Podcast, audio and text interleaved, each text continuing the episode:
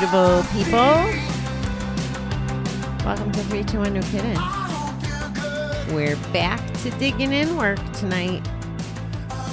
We're going to hit number 13 on our checklist of symptoms leading to relapse. And this one's pretty uh pretty intense. I think I've been here before. So this one is wanting too much. Do not set goals you cannot reach with normal effort. Do not expect too much. It's always great when good things you were not expecting to happen. You will get what you're entitled to as long as you do your best, but maybe not as soon as you think you should. Happiness is not having what you want, but wanting what you have. I think expect was in that like two or three times. uh, I'm always shooting for big, massive goals, and I, I end up putting pressure on myself, which I think is the point of this.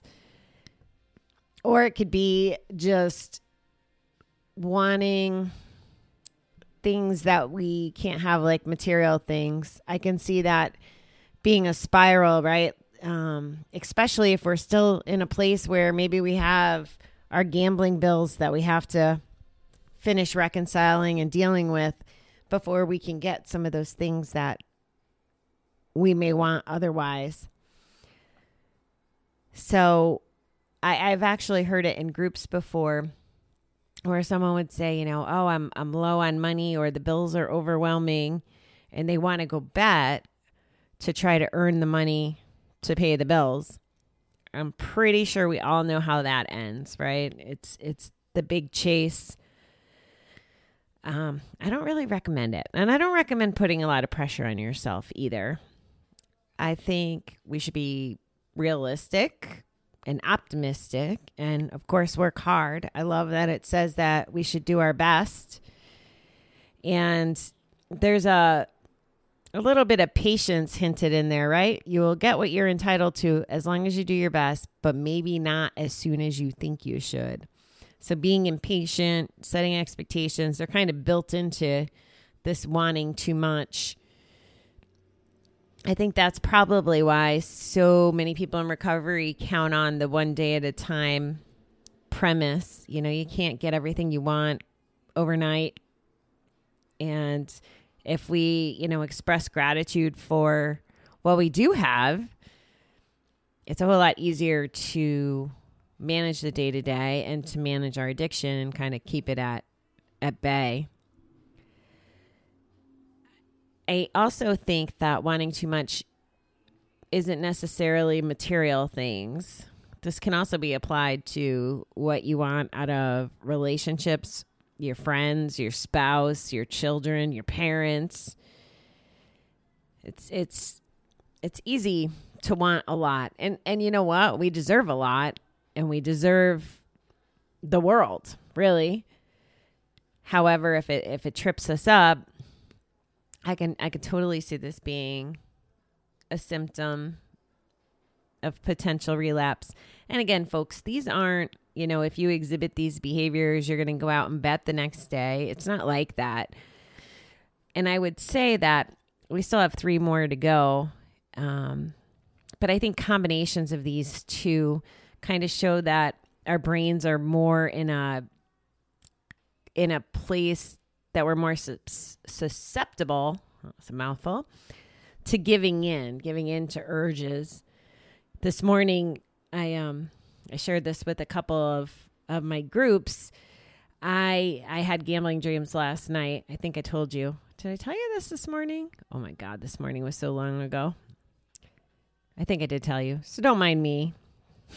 That's what I get for trying to have semi mock live live uh podcasts. They're not really live, but with no editing and stuff, it kind of comes across that way.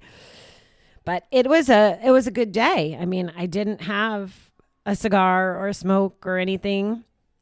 And I really didn't think about the gambling dream the rest of the day until now because I'm talking to you and, you know, our connection is on on gambling. and recovery and all that good stuff. Um, so yeah, it was it was a pretty good day. It was a stressful day and I knew it was going to be and I just got done with a very powerful hypnotherapy. I'm not sure if you ever heard of it, but it was really interesting. I was the only gambler in the room, of course, and um well, I'm lying. One guy messaged me privately and had said that he had had some struggles with gambling and that I could reach out to him if I want. He's one of the guys in the class. And uh, the whole meeting was centered around our relationships with money. And as someone who gambled away all our money and never really had a savings account, it's not that I necessarily want all the money in the world. I definitely don't want the fanciest of this and that. Like, I really don't care about material things. But it doesn't mean I don't deserve material things or I don't deserve abundance and wealth. And the way that that plays out in my mind um, has a lot to do with with helping people and getting over some of my feelings in regards to money is pretty much what this was about. And it was it was pretty intense. Um it was kind of like a guided meditation with a lot more emotion to it.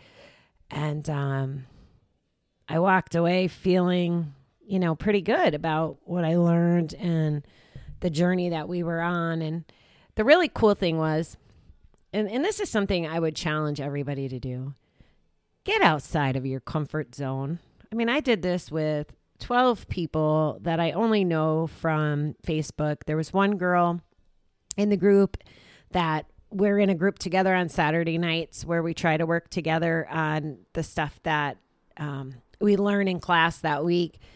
But she was really the only truly familiar face. And it, it's so it's so crazy like i i've always been outgoing but to put myself in these like vulnerable spots is is still surprises me. Even though I'm getting better at it, I'm, I'm pretty vulnerable with you and pretty honest.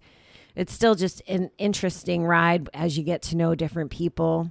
Um, there was a gentleman on there, 75 years old, and he just lost his wife about seven or eight weeks ago, I think he said. And, you know, that really drove a lot of emotion amongst us because like i felt like we all felt his his pain and his grief and his sadness as he talked.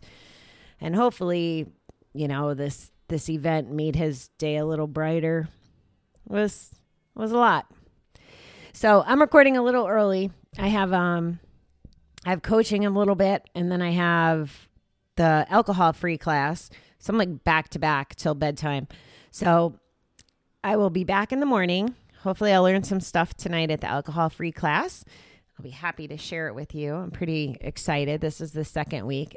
Things go by quick. When you're doing 8 million things, let me tell you how quick life goes by. So if you're in that kind of mode too, take time and smell the roses. I know I have to remind myself too. So that's all I got for now. I will chat with you guys in the morning. I hope you have a wonderful evening. Thanks.